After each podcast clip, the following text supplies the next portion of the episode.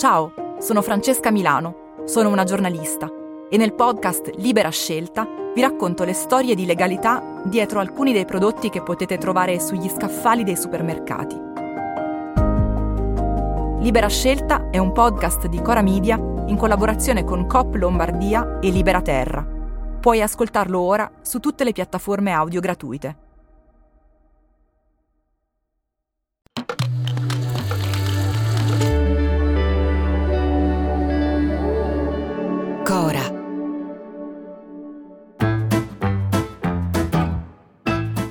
Sono Luca Bizzarri. Questo è un podcast di Cora Media e si chiama Non hanno un amico.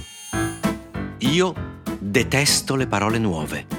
Ed è una cosa da vecchi, credo.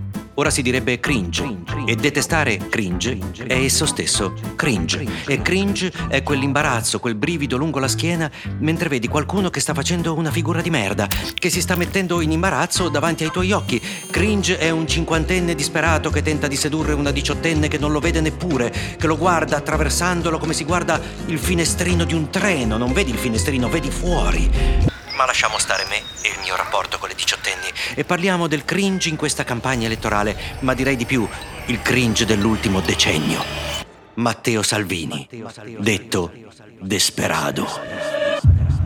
Matteo era in cima al mondo.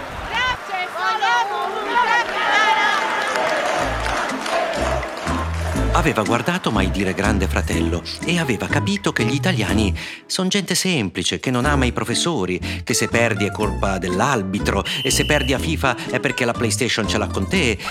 No, vabbè, ragazzi, voi non potete capire che nervoso io. Premo Xbox e fa un tocco in più. Gli italiani volevano Medioman e chi miglior Medioman di Salvinone nostro, uno che diceva le robe del Ganas al bar. Caffè di gruppo, venite ragazzi. E sti marocchini sono dovunque e i napoletani lavali col fuoco. E padroni a casa nostra e tutti sì, hai ragione, è ora di finirla. E lui cresceva, cresceva, fino a che non si è trovato dove l'uomo medio non dovrebbe trovarsi mai. In mezzo alle cubiste, in mezzo alla figa. Alla figa.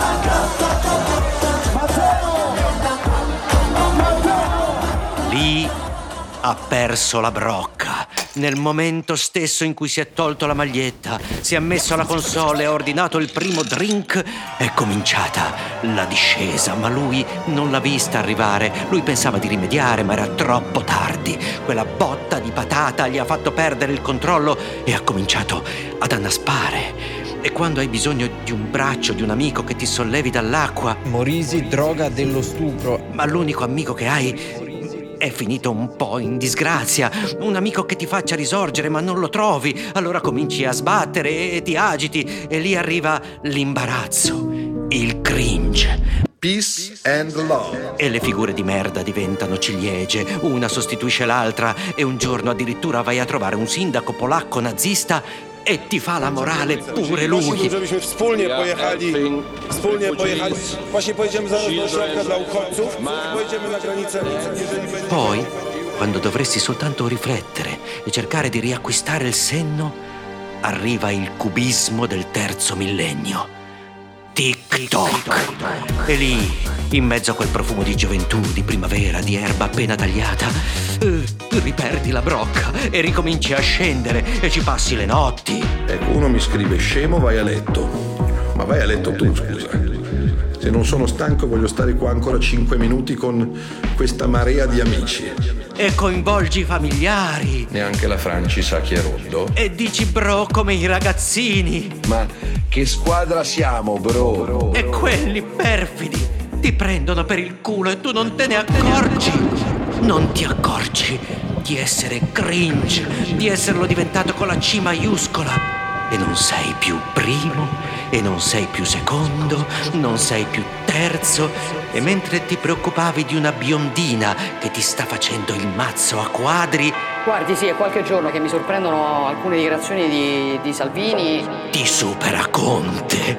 Uno che l'ultima volta ti ha appoggiato la manina sulla spalla e ti ha spiegato la vita. Chi ha compiti di responsabilità dovrebbe evitare durante i comizi di accostare agli slogan politici i simboli religiosi. E quando ti supera Conte, non è più nemmeno cringe, non ci imbarazziamo più per te. Matteo, cominciamo a preoccuparci. Grazie. Adesso riusciremo a chiudere o non riusciremo a chiudere? È questo il dilemma. A domani. Non hanno un amico è un podcast di Cora Media scritto da Luca Bizzarri con Ugo Ripamonti. La cura editoriale è di Francesca Milano. La post-produzione e il sound design sono di Guido Bertolotti. La supervisione del suono e della musica è di Luca Micheli. Il producer è Alex Peverengo. Le fonti degli inserti audio sono indicate nella sinossi.